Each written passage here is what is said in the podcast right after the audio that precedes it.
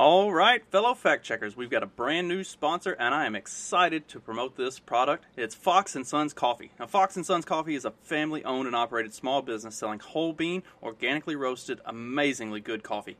On their website, Steve, the company's founder, describes how his love of coffee started with special Saturdays with his dad when he was growing up. Steve wants to share his love of coffee with you and the entrepreneurial spirit with his sons. Check out the website, foxinsons.com and take a look at their best offer a monthly subscription for three bags of coffee with free shipping for $38.89. Also, Steve's been on the show. He's a friend of the show. He follows us on the morning after as well as here on Fact Check This Podcast. Steve is a great dude, great company to support. So go check out Fox and Sons Coffee and get your morning started off right with a bag of delicious Fox and Sons coffee. Let's start the show.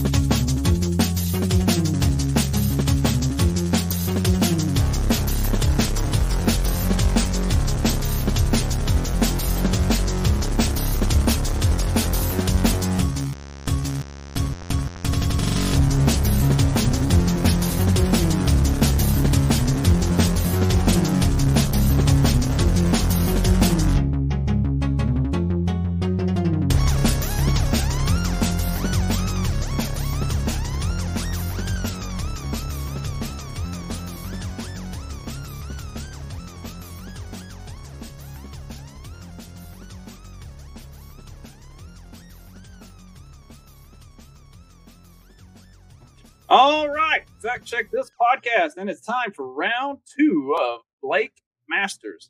Got Jason back with me, and this time I've got Tommy from Year Zero. And there is an off chance that Matt will be rejoining us. Uh, that's to be determined, but there's still a still a shot that Matt will be with us as well tonight.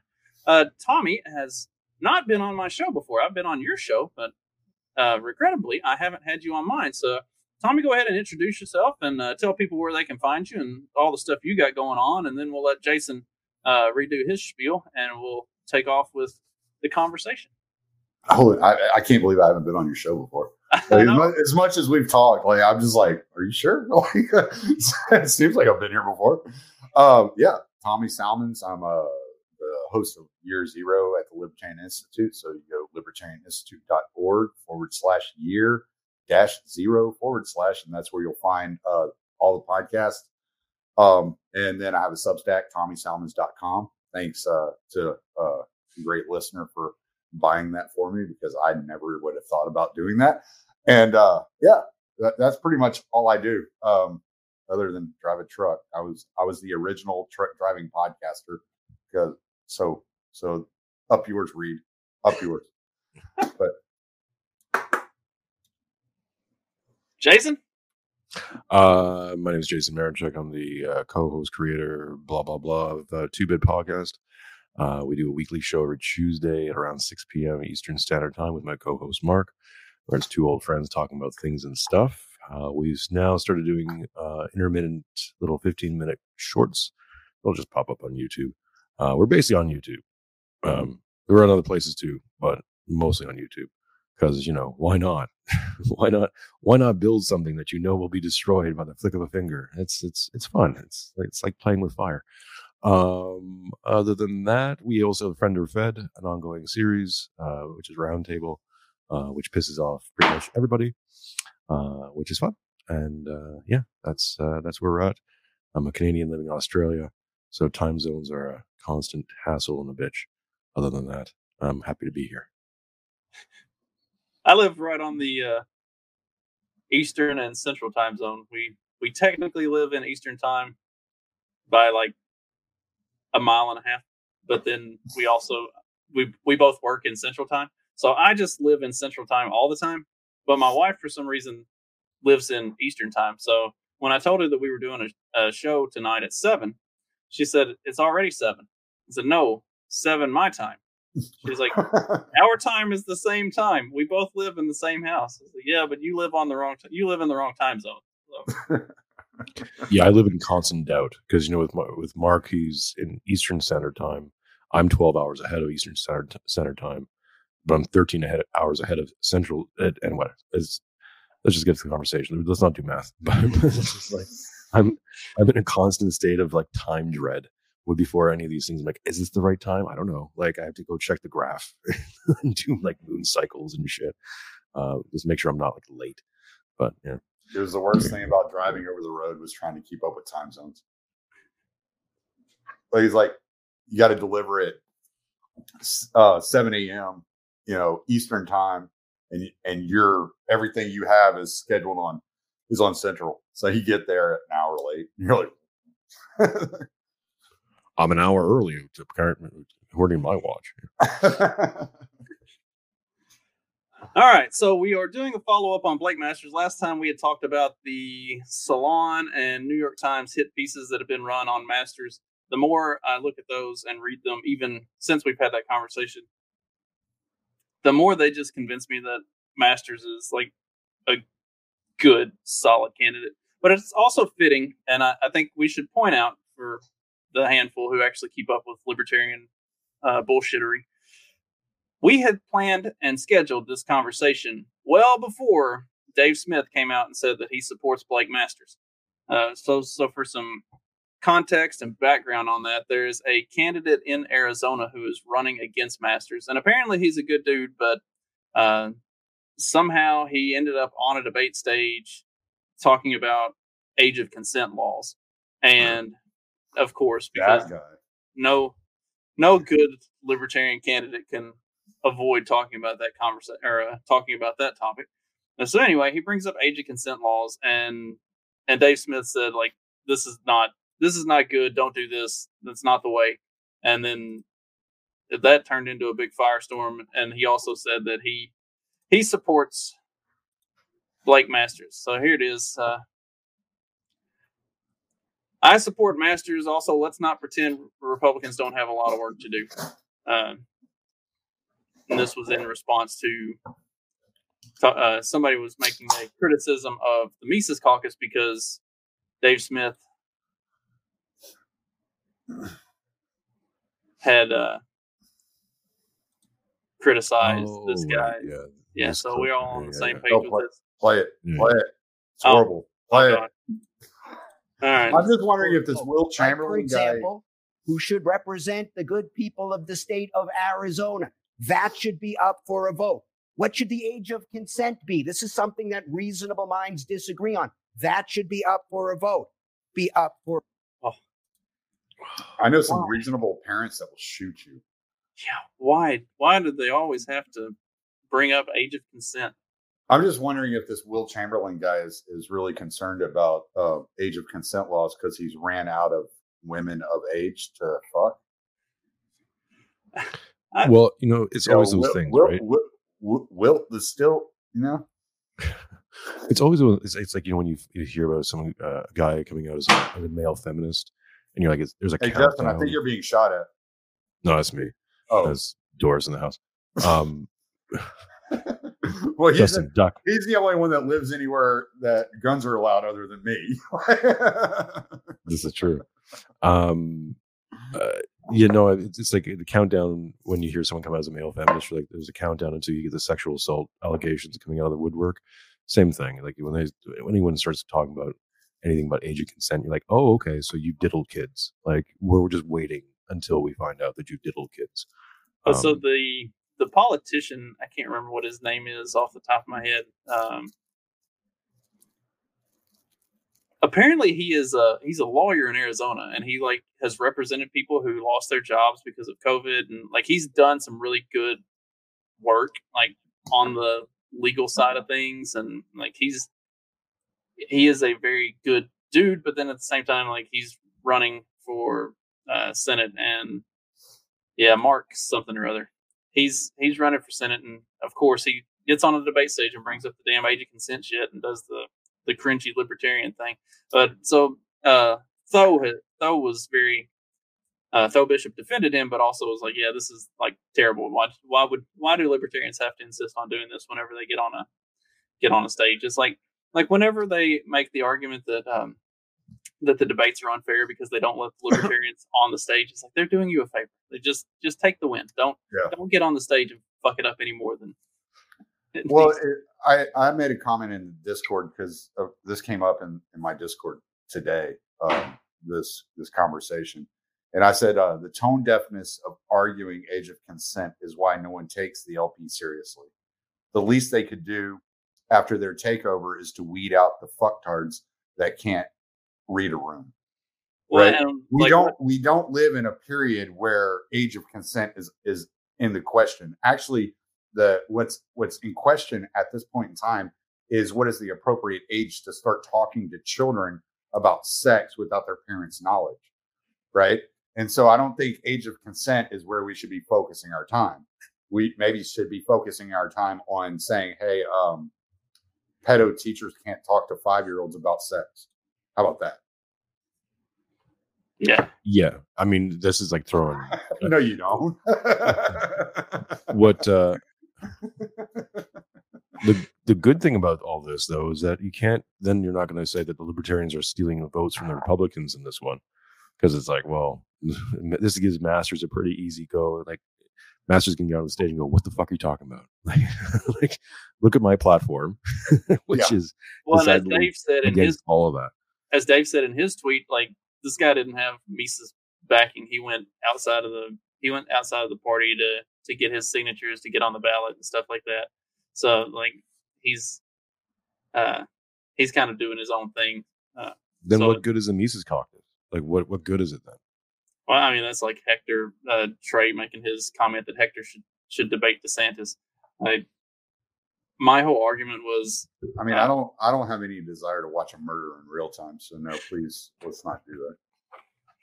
I, personally, I don't think um, I don't think Hector and his supporters did all that good against me and Magoo when we debated them on whether or not he should run. Like if you can't if you can't stand up against a couple redneck midwits, like you definitely aren't gonna stand a chance on a debate stage with. I, tr- I tried to watch that, dude. I just I I did. I tried. I just, I was just like this guy.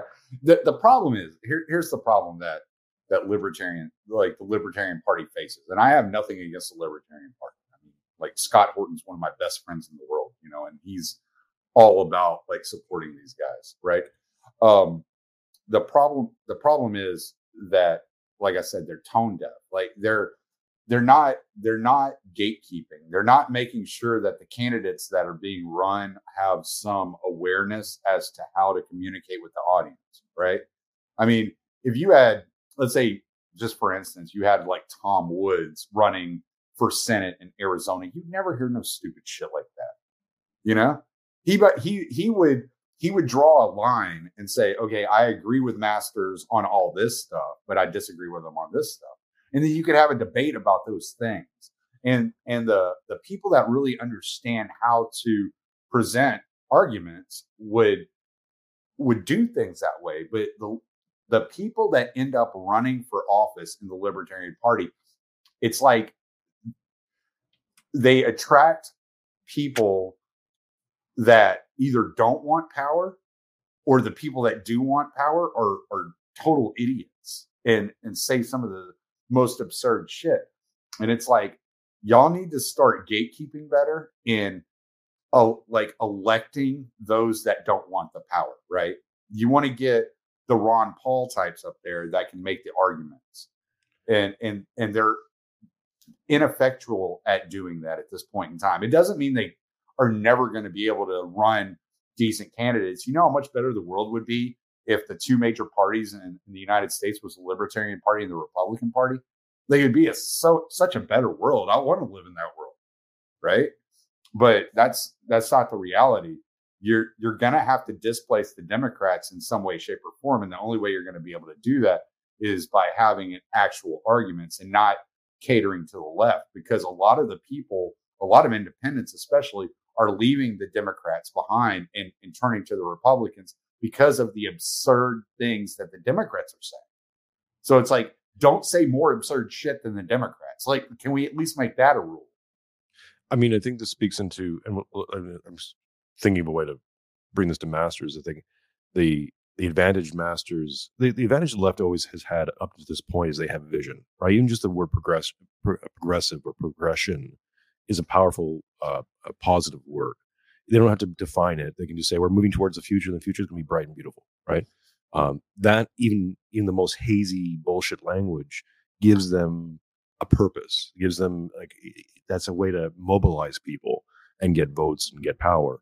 Whereas the right for a long time is what's what's the vision like not that like not progressive like to put the brakes on things which i think is needed right now because things have gotten so bad um the issue i have a lot of times with with some of these guys running you know against desantis or against masters is that okay unless you have a better vision like a really clearly better vision than masters which you know you either you do or you don't but let's say in your head you really do then fine run against him but I don't think he does, right? In this case, uh, or the guy in Florida doesn't have a better vision for Florida or for the country than DeSantis does. So well, and then they come back to their argument that we're a political party, so that's what we do is run candidates. Except for that, um, this guy had to go outside of his party to get his ballot signatures to get on the ballot to to run against Masters. Hector did that completely outside of the Libertarian Party of Florida. Like that was he did that completely independent of that. It's like okay, you can't make the argument that we're a political party and this is what we do is run candidates when the political party itself is not the one running the candidate. Like, in fact, well, as the party, if you were a strong party, like if if a if a Republican or a Democrat tried to do that, the Republican or Democrat party would step in and shut that down. like they wouldn't let them do something embarrassing to the party in that type of a manner. So like if if it is actually about the party and you are a party that's serious about running candidates and stuff, then you would step in and you would quash these bad candidates when they try to run, or you would quash the candidates that are running in bad positions, like against Masters and against DeSantis, because clearly the alternative to DeSantis or to Masters is way worse. And it's not the libertarian candidate, it's the Democrat who is a complete shitbag. Right. Yeah. And I, I think that's, I, it, it's like you have a lot of people who just want to win and this has been a big problem in the political process in the West all over the place. It's like people who want to win. And once they win, that's the only incentive.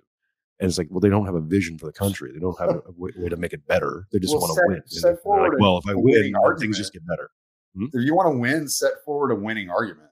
Like that's the thing.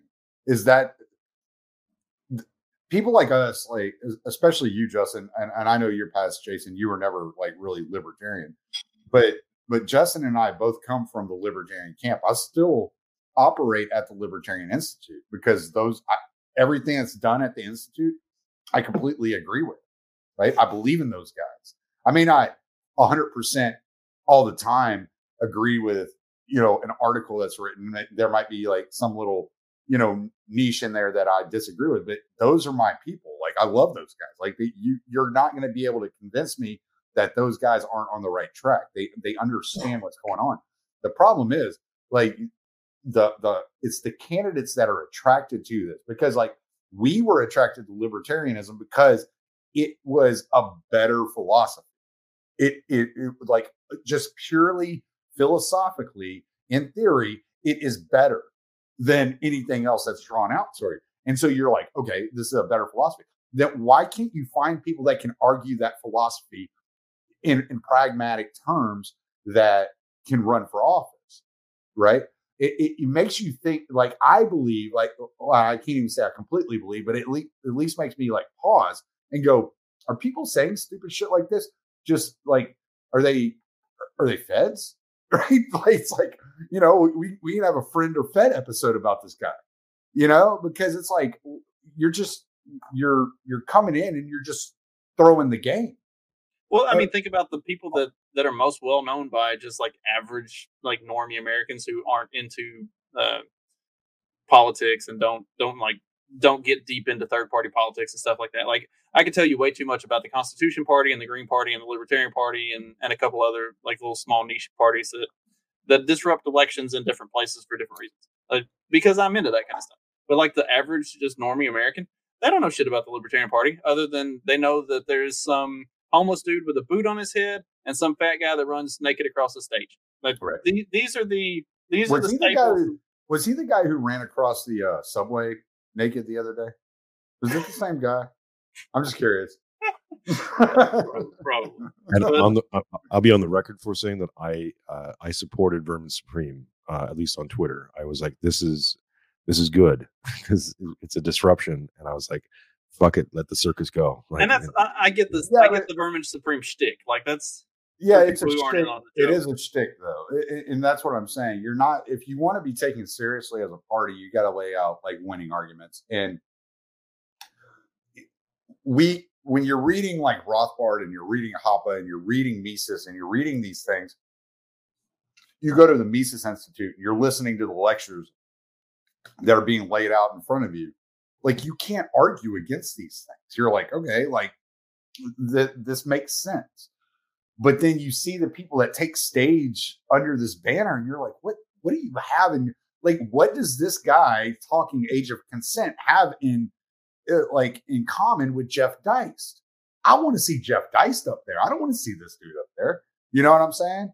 Well, and that's where it kind of comes back to Masters because Masters is kind of of the, uh, as you were saying before we got started when we were we were chatting, like Masters is of the Mises Institute. Uh, like right he comes from that kind of a background. He he had a very he had a very libertarian blog that he did when he was in college in uh, like 2006 or so, 2008, somewhere in in that uh, neighborhood, and like wrote about open borders and stuff like that.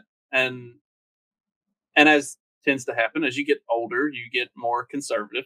And he started to look at the things that are going on in the country, and so so what you get is he is bringing those libertarian ideas and principles and and a lot of that background to running in a republican position because that's where he's going to have the most influence and that's where he's bringing the winning arguments is is to that to that spot. And So we've seen and we've seen some success you with this like whether it's thomas massie or um, rand paul who's the guy in michigan that dropped out It ended up uh yeah yeah I'm justin amash Yeah, Amash. Like we've seen in the Republican Party, there be a little bit of that. That Wasn't Ted influence. Cruz? Wasn't Ted Cruz sort of semi-libertarian as well, or at least Ted, I would say Um, Ted Cruz. towards it? I'd say Ted Cruz is a constitutionalist. Like uh, that would that. I mean, this guy had the Constitution memorized by the time he was 13 years old. Like he's he's a very much an advocate of originalism. So so like the Supreme Court justices you see um, would be right along Ted Cruz line, you know, of thought.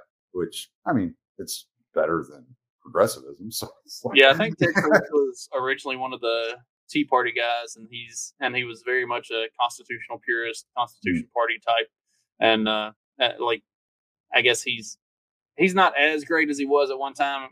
I'm sure Washington makes you squishy over time, but he he's still like in on the list of senators and and people in Congress. Uh, he's still better than average for sure. Trump Trump broke Ted Cruz. Like Ted Cruz was actually pretty fire um, prior to running against Donald Trump. And when Donald Trump Donald Trump came Your out, dad was a Zodiac killer. well, no, he he insulted his wife. Like the whole dad was a Zodiac killer was that was just funny. That was like I don't think anybody took that really seriously. Uh, but when he came out and he insulted Ted Cruz's wife, and then Ted Cruz turned around like a month later and endorsed Donald Trump, it was kind of like, Mm. yeah, I can't respect that. Like, I mean, I get where you're coming from, but I, I don't respect that. Like, I'd be like, Mm. I, there's no way I'd ever endorse that guy. He insulted my wife. If anything, the only thing I endorse is him meeting me outside. You know, I mean, it would depend on how sick the burn was. I'd be like, Uh, he was. I mean, he was calling it. He, he basically, he basically said she looked like she had Down syndrome or something like that. It was some. It was crazy. Yeah, it was like, and he he was he was going hard after Ted Cruz's wife, like talking about her looks and and how she was ugly, and it was just. I'm be like, I was like, no, dude, like you can't endorse a man after he said that about your wife in in front of the entire country. You it's know, almost as bad as being called a racist and then three months later asking that person to be your vice president.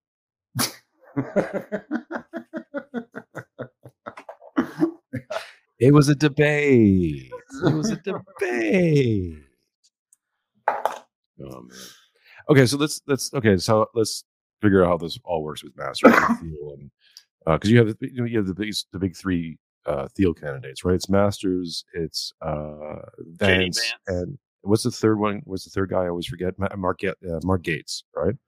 Gaetz. Matt Gaetz. Matt Gaetz. I guess. Yeah. yeah. um and they're i find they're very three very interesting uh figures because individually they kind of cover a lot of different spaces right masters is very kind of hard nosed ultra conservative uh you know uh, the fascist label is easily applied to him in some in some ways from from the liberal the new left understanding of fascism vance is much more hillbilly um you know Yeah, Vance is that country. The Vance is that country folk everyman type of candidate. Even even And- though if you like, he's not really that, but he's he is the kind of the He speaks persona. Southern, Yeah, right? he's He speaks persona of he speaks he speaks hillbilly, and then you have Gaetz, who's sort of like that. Sort of he he he's on Twitch and he's new and current and Gaetz and is whatever. kind of the edge. Gaetz is kind of the edge lordy guy. Like he's he's he's the uh, Republican version of what the Mises Caucus is attempting to be with, like being edgy and stuff, like with the uh, New Hampshire Twitter posts and stuff like that. Um, So- did you see the Did you see the video where Gaetz said something about ugly chicks and and the the girl who was interviewing him said, "Don't you think that'll uh, offend people?" And he said, "And."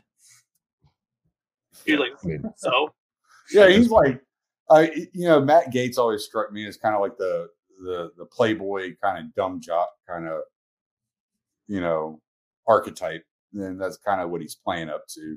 He was he was the the popular kid in school, and he doesn't he doesn't know what it's like to ever lose anything. So it's like, all right, whatever. I don't I don't really have anything against the guy. I just don't I don't find his style of communication to be the least bit like attractive. You know, I'm my point here is my point here is the thing that, that connects all three is is Peter Thiel, right?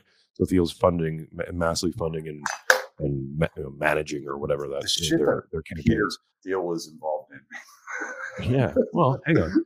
So, but if you look at them, let's say as investment companies, like you take each one of them as almost a, its own separate enterprise, right?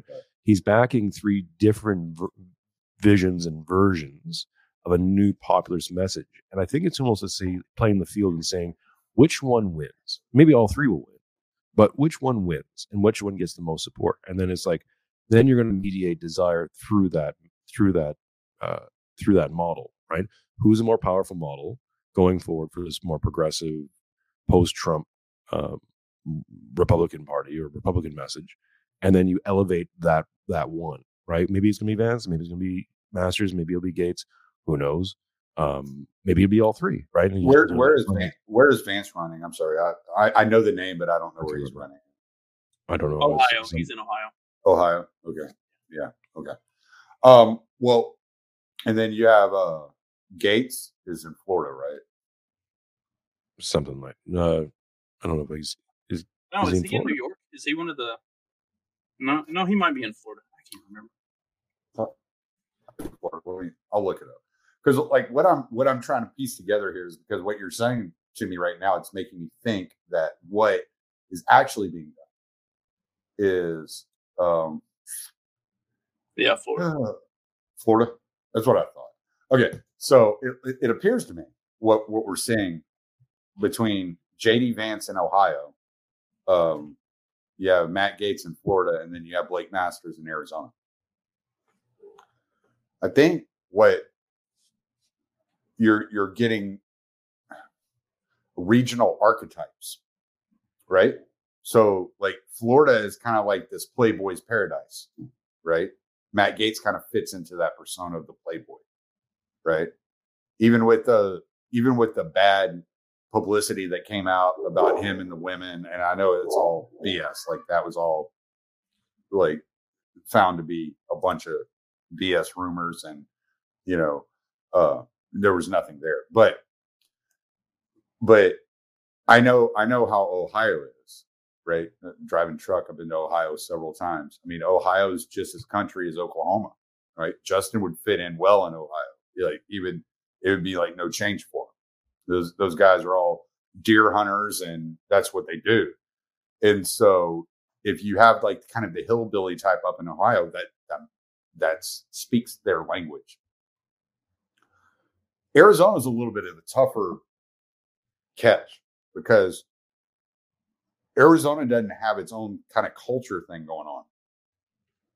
Arizona is kind of a mishmash of all kinds of things happening all at the same time.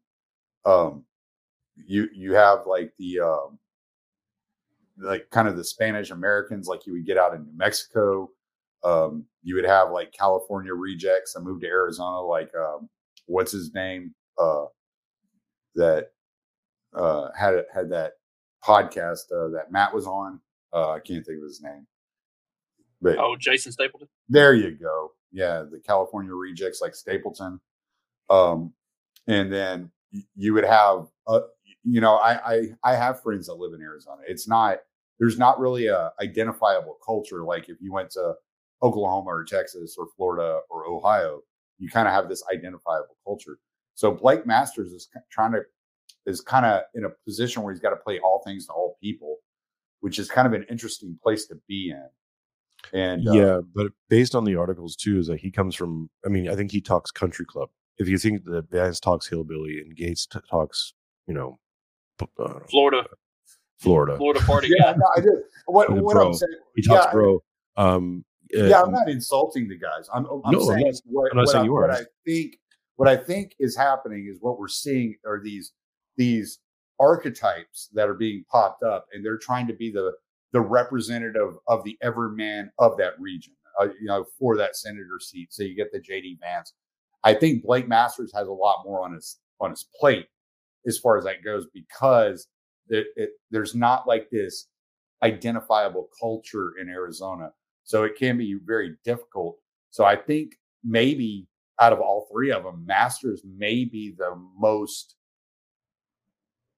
the one that's most vulnerable being himself and mm. not putting on an act right uh, i would think that because it's it's very hard to narrow down like what is it that the people in arizona want you see you know Kari Lake got is real popular there and so i think blake masters kind of riding that coattail and, and being in that zone is is actually good for him and just staying as close to the original Blake Masters and being his original self and uh, being authentic is is actually a good move for him. Mm.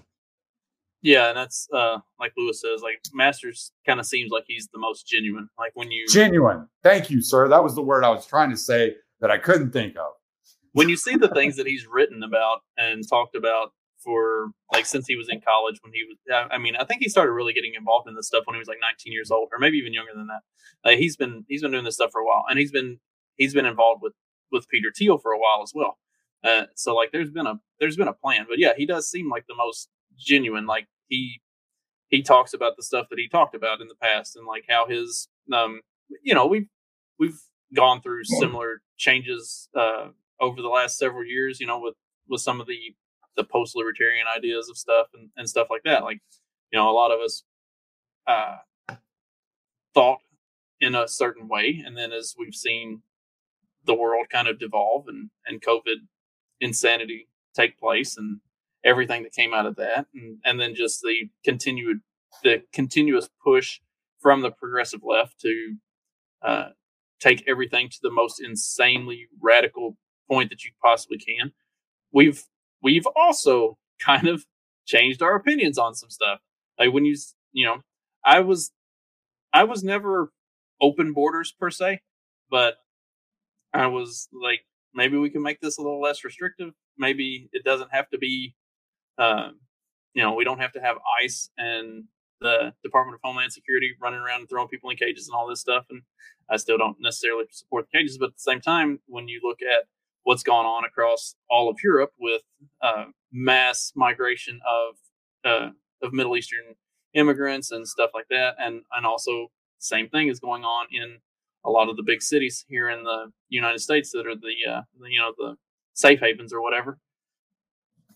There's something to be said for the damage that that does to a culture and a society, and so maybe we should be a lot more uh, close borders and a lot stricter on immigration, and you know maybe maybe that's not a good idea. Uh, I mean, so, the only you know, advantage the only advantage you have from South Americans in general, I'll, I'll say just in general, is they're they're generally Catholic, right? Like Roman Roman Catholicism was pretty heavily steeped in South and Central America, so that does help a little bit. And if you're going to contrast, let's say, um, Muslims and Africans going into Europe versus South Americans flooding into uh, the Americas, at least there's a commonality of religious b- backgrounds or, or, or principles, um, which has always seemed to more or less help with with amalgamation over. I mean, historically, now we're living in a secular world, which I mean, crapshoot that, right? Um, but uh, but yeah, I mean, the, the, the fundamental problem. I think this is kind of what's hitting home, and politicians who are winning now are the ones who are pointing out consequence. Um, you know, with Meloni in, in Italy and um, the guys who won in Sweden and, and a few other populist right movements in, in, in Europe, they're basically just running on consequence, saying these things have happened. These these things these were the policies that were pushed and that we accepted, and now we're living in this, and this is got and this is bad, and and people can follow that progression to understand that okay, this is bad, and at least these people are going to are, are are are telling the truth about it. Um, you know, this is where Putin has a lot of strength in his speeches. That it's like, where, where's the lie? now, I think Putin's a uh, an evil, uh, uh, lying actor. I don't think he's an honest human being. At the same time, he can now say truthful things like the West because the West has played themselves out to a position where he can easily just go, "Well, look at this stuff. Right? You did this, this, this, and this," Yep. and and he's not lying, right? Right. like, you know, and, and that gives him an amazing amount of strength um, because people respond to the truth. And and we've gotten to a point. The West has gotten to the point where co- our consequences have caught up to us, and we can't brush it under under the rug anymore or wish it away. And even the media can't even cover this stuff up anymore. So it's gotten to a, a critical mass point where we have to start addressing the the the, the effects of liberalism up to this point. You know, what 30 40 years of, of uh, unrepentant liberalism has with no counterbalances led to us led us to this you know? well and that's where the the Thiel back candidates kind of have the upper hand is they are willing to stand up there with their actual campaign platforms and say the things that the squishy like middle of the road um, you know the speed limit conservatives won't say they're they're willing to go up there and actually like push back against that stuff and, and bring honesty to to their talking points. But nobody nobody wants to hear the well, maybe we could just dial back the Department of Homeland Security and maybe you know we'll start not or we'll stop using the cages as much and we'll we'll start doing these things like no people people who are living in these in border states that are getting absolutely wrecked by immigrants coming across just literally by the thousands they don't want you to talk about reforming the Department of Homeland Security and taking down the cages. They want to know how you're going to actually secure the border and stop this complete devastation that's happening. So you can't be squishy on that stuff. You have to have a strong message. And that's what these guys are doing. Like they're it's what the masters, Vance, Gaetz, the Thiel back candidates, it's what the new the new right type of approach is taking is it it has to be it has to be bolded. You have to actually say things with substance. Otherwise, you're just going to keep getting steamrolled by progressivism. Not because progressivism has any substance, but because they're the loudest and they're the most annoying. And so people are getting bombarded with that con- consistently. And the more people are bombarded with it, the more they just kind of go with it. So. Well, they're bombarded speak, with it because they have the momentum. I mean, you gotta you gotta realize that progressivism has been in charge of the United States political system since the 20s. So it, you're not you're you're not standing up against an idle object. You're standing up against a moving entity that has its the momentum on its side, and it's been bulldozing everything in its way for the last hundred years. Yeah, yeah, I think that speaks to your point, Tommy. Is that you know the I think the chief problem libertarian libertarian candidates is libertarian makes a lot of sense if you've read the material or if you're in if you've been introduced to it and you at least have a working knowledge of it. Um, for the average person who has no working knowledge of Mises, who's never read Rothbard, who and is not going to, um, they need a message that is very cut and dry. That's very that's very presentable.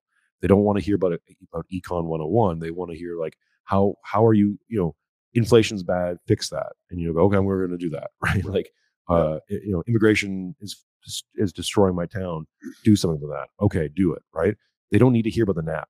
They don't need to hear about your philosophical musings right now. It's like we're we're at war, and, and I've said this on the podcast many many times is that there's like peacetime talks and peacetime ideas and wartime ideas, and we're we're we're literally in, in some sort of information existential fifth generation. Well, well, it was the laws of war, um, and if you're not if you're not taking actual praxis kind of actions or speaking in a language that people go, okay, brass tacks, do something, then you know, piss about fucking rope. Like I, I, I, I, I could give a shit about what Rothbard has to say about this. Like, what's the what's the existential, you know, what's the libertarian, uh, eh, you know, eh, hmm. answer to to age of consent laws? Fuck you, man. My, I have to worry about my kid turning into eh, being turned into a zipper chest. Like, no, like, Yeah. no, Well, no. like- I And like that the insult. That is like the best insult that's come out all year.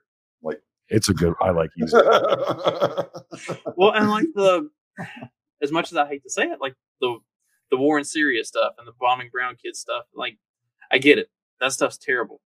The average American voter could not give a single solitary shit about that. They are way more worried about gas is five fifty a gallon, and I can't afford to put food on the table because my grocery bill this year is double what it was last year.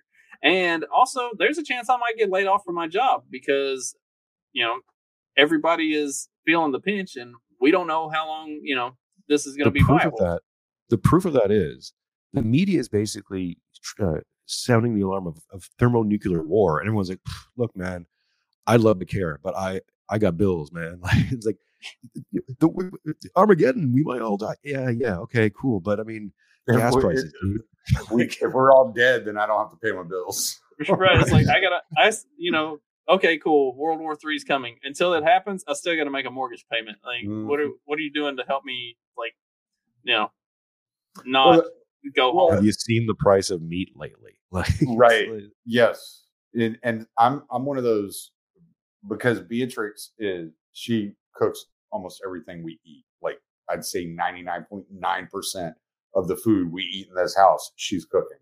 Is it's very rare she ever asks me to cook anything. Um, and usually it's just like Creole or Cajun because that's my background, so I can do that more than she can. And uh, and so I go to the grocery store. I get off work. I go to the grocery store. I get our food for the night because she wants to decide the day of. This is what we're going to eat tonight. So I go to the grocery store. I pick up whatever she needs.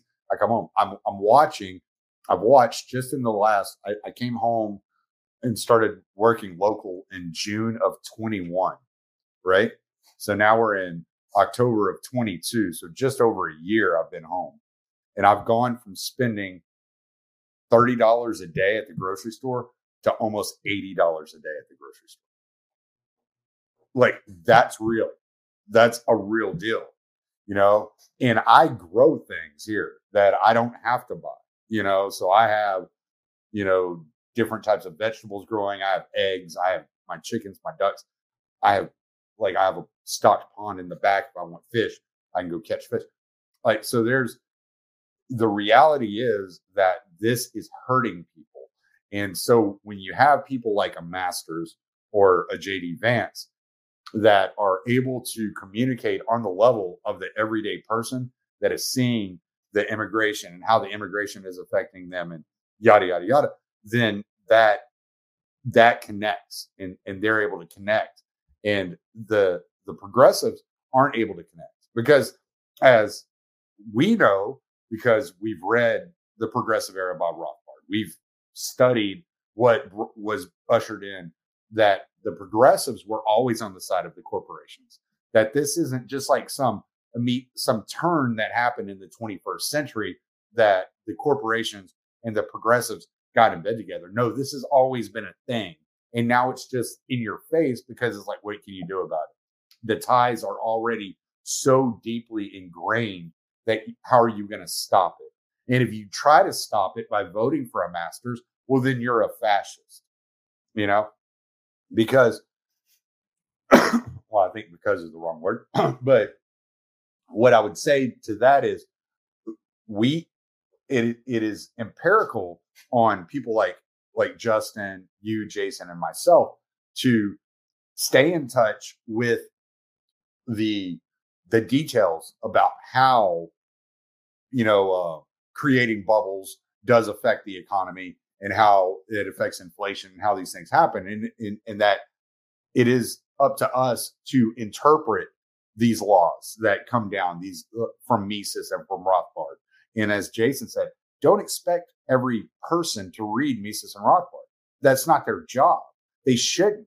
Like this is a very niche subject for a very niche people that are willing to take on. And some of the stuff I read, I hate that I'm reading it. I'm like, geez, man, this is a chore. Why am I doing this? Well, I'm doing it because I feel like I have a responsibility. Now, my responsibility ultimately with my podcast is not to the audience, unfortunately. Sorry, audience. I love you people, but it's to my children. I do this as kind of a, a, a public record of my thoughts and my, my, uh, kind of journey through these things that interest me.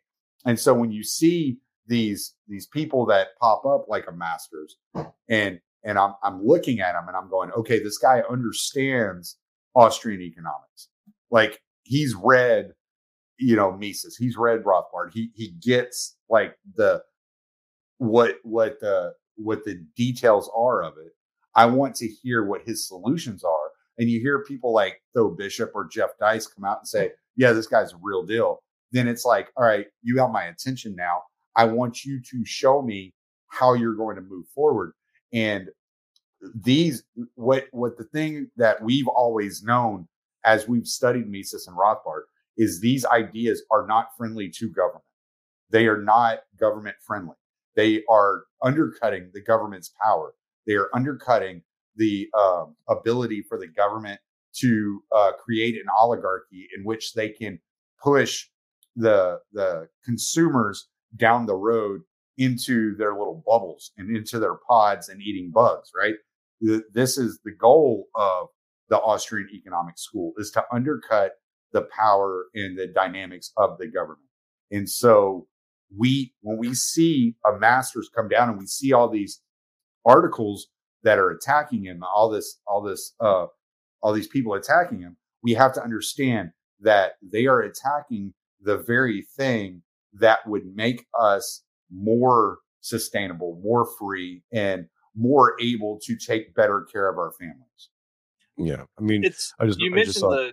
Uh, I was gonna say you mentioned the corporations. I mentioned a whole lot there. I'm sorry. Yeah, well, I wanted to specifically hit on the corporations. Like that's one of the things that you see come out of the left all the time is that they are constantly talking about uh, corporate greed and all of this stuff. But at the same time, if you look at who these corporations are donating all of their money to in the elections, it it's not Republican candidates. It's not so, Ron Paul. Uh, so when you Yeah, it talk, was Mitt so Romney talking about- and Barack Obama got all the money, right? Yeah, so when you're, get the money. yeah, when you're talking about corporate greed, um, the people who are you know decrying how terrible corporate greed are are the ones who are benefiting the most from that corporate greed. So like, don't you know that's and and that's the kind of stuff that like the masters and the Thiels like you're seeing they have to uh, mobilize against them because because they're bringing it up like they're bringing that stuff to the forefront like you see where our money's coming from and you like now go look where their money's coming from. And and that's where um it kind of starts to at least for the more normie type of democrats like they're starting to to look at this and say okay number one the the woke mob is psychotic. And a lot of just like regular democrats are finding themselves not aligned with that anymore. And also uh the kind of the curtains getting pulled back more and more like trump for whatever you think about him that was something that he did well was he kind of pulled the curtain back a little little by little on a lot of this stuff that's been going on for for a very long time. And people are like oh shit um i never i never would have thought about that. So there there's some interesting dynamics that are getting played out with the way the different sides are approaching this uh jason you had something you were gonna yeah, I, I forget what I was going to say, but, but there's a spin off to that. Jordan Peterson once had an open question of when does the left go too far, And my personal response to that is when they start attacking, when they start targeting children. Um, there's a biological thing that happens to parents. I think anyone who's half half-assed decent parent. Mm. Uh, I remember an hour after my daughter was born, and they you know brought her from the delivery room uh, to uh, to the bed to the nursing bed, and I felt my body change. Like I felt a biological change in me where I started checking out my sixes and nines and realized that if anyone came aggressively towards my wife or my child at that moment, I would I could take their life. Like you know you you you get that jack kind of feeling. Um, and you know when you start to tar if, if anyone starts to target my child or if i feel my child is in danger because of your bullshit policies now i'm your enemy and i don't and i think that even if you're a dyed in the wool democrat blue pilled progressive et cetera et cetera there's still that operating in the back of your head so even if it's not on the forefront of you it's somewhere in the back of you uh, working on you going something's there's alarm bells going on you know it's like how anxiety really isn't a, isn't a problem. It's it's just telling you that there is a problem. so, it, so I, this is where they when they start targeting kids and they, and they start making it, uh, you know, the transgender thing, the puberty blocker thing, the locking kids away for two years and keeping them out of school thing, uh, child suicide rates are up, uh, all those things, kids, kids, kids, kids, kids. That's when you lose people completely. And if they if they can attach you to the problem of their children, you're fucked um, in whatever way possible. And I think that's what's happening now with with the Democratic Party is that they've gone that one step or progressive whatever, right? The Democrats are just part of that thing. They stepped over that line, and you know, I think with with right wingers, we're a bit more aggressive about it uh, because we don't have anything to politically to lose on that front. But I think even just uh, to speak to your point, I think even like middle of the road uh, or you know, uh, let's say you know, not completely drank all the Kool Aid progressive types are are backing out and going, okay, I'm not injecting my kid with five with five shots of God knows what. You know, there's uh, I'm not taking my kid out of school for another two years. Uh, all that stuff is building up, um, and it's you know it's it's hard to ignore now. It's on your doorstep. It's in your home.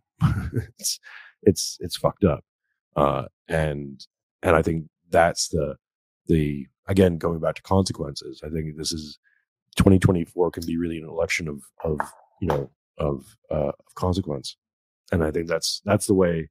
If there's a if there's a pathway for right wingers to win, and and and not just win an election, but start to actually uh, change the whole system and, and what's operating inside that system, that's the kind of thing they're going to have to keep re you know uh, uh, energizing people on. Is that they're coming for your kids. Like this is this is this is a this is a war for your children, and and that's a I think a more powerful message than you know econ something or you know Mm-hmm. war in Ukraine. So Well, I mean, Yeah. that's how that's how Youngkin won in Virginia. Like he he ran on he ran on CRT in schools, and he ran on all of the lockdown stuff, and like that that was what was successful. Like you have to be able to to tailor your message to hit people where where they're already being hit. Like it's um, politics is politics is a game. It's it's a game of chess. It's a game of uh, whatever you want to, whatever you know, sports analogy you, you want to play. But the the left has been punching, and the right has spent the last thirty years just trying to block. And and now you see like the masters and and these types of candidates, and these are the counter punches. The it's it's time to stop blocking, and it's it's time to hit back. And and you don't do that by by being squishy in the middle of the road.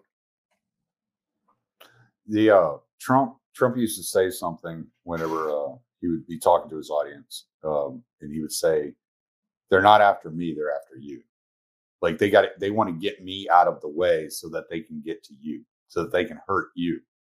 And he was talking to the electors um, and, and and the citizens that were coming to his rallies. That that it was really about them. And this is something I said to Monica Perez whenever uh, last show I did with her was ESG is not about the corporations. It's about you. It's about controlling you. It's about getting you in line.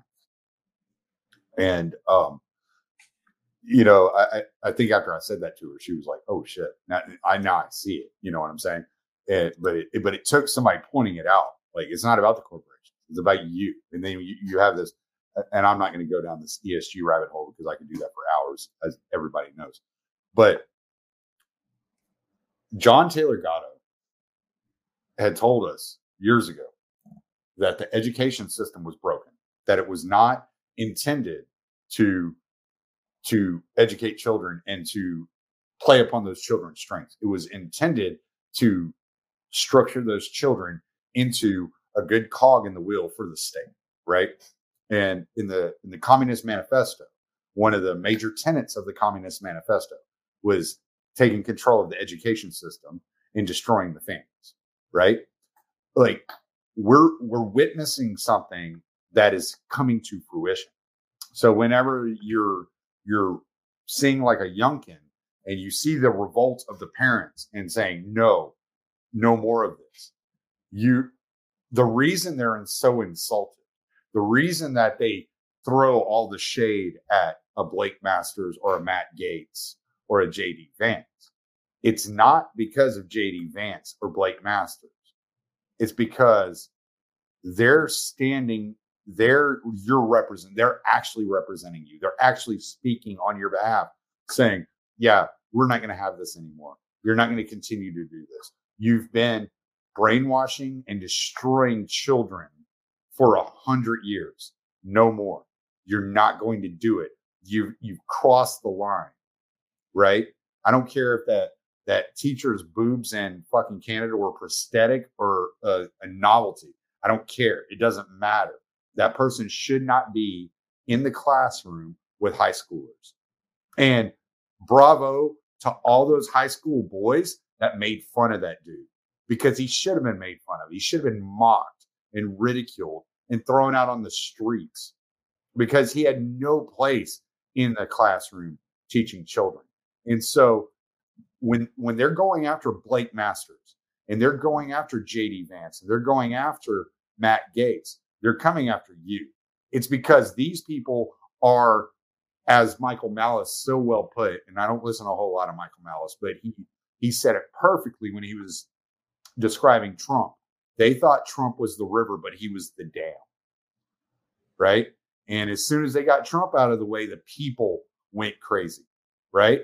And so they're coming after you, and they have to move these people out of the way to get to you by destroying these people, it's opening them up, if, especially if they can get you to believe that these people, whether, whether it's a Gaetz or a Vance or a Masters, if they can get you to believe that these people are degenerates in some way, shape, or form, then they can, then you will allow them to continue to force their ge- degeneracy onto your children because they want your kids and they don't want your kids because they love them. They want your kids because they hate you. Yeah, I mean, perfectly well put. I mean, and I think that's if there's anything to run on, and again, that biological impetus that happens with all parents, and I think even the shitty ones, um, is there's a protectionist vibe. There's there's something that activates in you, and if you can tap into that, and I mean, I'm, we can talk about it almost callously, but I'm not trying to be cynical about it, but because it is a real and present danger. Uh, I think about it every damn day. Like it's it's always on my mind. Right? I got a mm-hmm. two year old daughter. You know, right. it runs in the back of my head all the freaking time. Yeah. Um, and I, I have a three year old granddaughter. Yeah. You know, and I'm like, position, what what does that mean? Like, what does it mean for her? You know? Yeah. And if you give me a politician, political candidate in front of me who said, "I'm going to make sure that the things that you're worried about don't affect her," I'm going to vote for you, and I don't vote, but but you right. know, I, I'm going to throw support behind you regardless of anything else you say. Like, I mean, I could look down on everything, uh, every other thing you stand for, and go, I disagree with everything else. But you know what? That thing, we're going to go with that, uh, and hope and and pray to God that that actually works out because because the because the the uh, the uh, the other option is zipper chested kids, uh, and and God knows what else, and, and psychological ter- terror. So fuck that. You know, Trey Trey posted this uh, Sam Hyde quote: "When we win, do not forget that these people want you broke, dead, your kids raped and brainwashed, and they think it's funny." I, I mean, that's oh well, that's a positive message. Thanks, Sam. but that's it. Like that's when you start looking at like when you look at masters and you look at like Meloni in Italy and what was the the guy that ran against uh the guy that ran against Macron in France the there were a number of like populist right candidates in Sweden and Germany uh Bol- Bol- Bolsonaro is that his name the guy in uh Brazil. Brazil. Yeah. Like when you look at these candidates and all they can do is try to tell you how mm-hmm. these are fascists and you look at what these people actually stand for, what they're saying, what they've what they've been saying for like like I, I looked at Meloni going back to mid early to mid 90s and the things she's been doing since she was literally 15 years old. If that's fascism, okay. Like I'll I'll be a fascist if that's fascism. Like if what Blake Masters is selling, if that's fascism, okay, I'll be a fascist. Like because that's that is the better alternative. And there are people who are waking up to that, who are looking at it, and who are like, who have realized that if you do not completely and perfectly align with everything that the left says to a T, stay in lockstep with them every every step of the way, that you will be declared a, a Nazi or a fascist or the enemy. There are a lot of people who are waking up to that and just saying, "All right, well, fuck it then. I'll be I'll be a Nazi. If that's what it's gonna if that's what it is, then I'll be a Nazi. I'll be a fascist. I'll be your enemy because you do not represent me." Right. All right, boys. I gotta jump as- out. Oh, yeah, Jason's got to go. Let's uh, and and we're kind of in a good, good wrapping spot, sort of. So, Jason, you want to give some uh, closing thoughts before you roll out of here? Uh, I mean, we can keep it. I think I feel like this is uh, this, is- this is just part two of a of a ten part series, really. Um, yeah, I mean, we're we're in very interesting, confusing, dangerous, and hopeful times, uh, all all at the same time. Um, you know, uh, in the last in the first part of it, I said, you know, I'm moving away from politics, material politics in general, and moving towards more of an orthodox framework, uh, where where all I really want to think and and, and operate in the world is through an orthodox lens. Um, I, still think that's overall a positive message for most people. They, the thing is, it's not operative. Um, so, you know, you got to do what you got to do. Uh, but yeah, I think these convers- conversations like this are, are always important. Uh, it, it- the the foundational thing is that people have got to realize that they're not alone, that they're not crazy. Kanye thing is t- telling people you're not crazy, man. You're you're you're seeing things as they are, or you're starting to see things as they are. And one of the things that these, I think that these kind of conversations can do is is create that desire for people that will manifest itself uh, and saying that yeah we need something better than this uh, because the way this is this is this is garbage and it's not even serving the people that that it says it's going to serve the most you know so Tell me what you got? man, I'm I'm on board with Jason. If if somebody's protecting kids, like, all right, you're you're good with me, man, because I I know a lot of people with a lot of young kids. I have a granddaughter. I have five children of my own, but they're all grown at this point in time and raising hell as they should be, and because they're in their twenties, and that's what you do when you're twenties, you raise hell. Um, but you know, yeah, if, if I'm if I'm if I'm getting a message and somebody, the only thing that I agree with them on is like, yeah, we're going to protect children. I'm like, okay, yeah, it's good with me. One, like you talked about, the reason that you do your show and stuff is is for your kids, and that's I know I'm for Jason, yeah. that's that's a lot of why Jason does his. For me, that's also a lot of reason why I, why I do mine because then my kids are in the house, not right the second. Typically, though, they're here. Like a lot of times, my son will be sitting in that chair right there, like listening to me talk about this stuff, Mm. And he hears all of it. And for as much of a dumbass as he is, he actually retains some of this stuff. And like this is stuff that engages him and that he he kind of latches onto. That's the same for same for both of the girls. They we talk about this stuff regularly and they latch onto it. And Yeah. and they take it with them. I I mean, and they're, you know, 12, 13 and 14. They're like they're getting it now. So that's the reason like that's the reason we do this is so that our kids are empowered to to go to their schools and to go to their jobs and to go out in the world and to say no like this is bullshit i'm not doing this Yeah. so For real. I appreciate both of you and everything y'all do. Um, Thanks for having me on, man. Yeah, I this really has been No, it. it's a pleasure. excellent, Pleasure. excellent conversation once again. And and as Jason said, we could we could probably turn this into a, just a re- revolving series every every month or so. But yeah, it's uh, this was really good. I really appreciate it. Appreciate everybody in the chat who was great conversations going on in the chat. Um, tune in on Tuesday night. I will be talking with Carlos, uh, Jonathan Hemingway, and Trey, and we are going to talk sports and how sports kind of ties into society. So, guys, thanks again. This has been great. Thanks, man. Job, bud. Don't forget to head over to palomaverdecbd.com and check out our longest and most favorite sponsor, Carlos Vanessa Abelar and Paloma Verde CBD.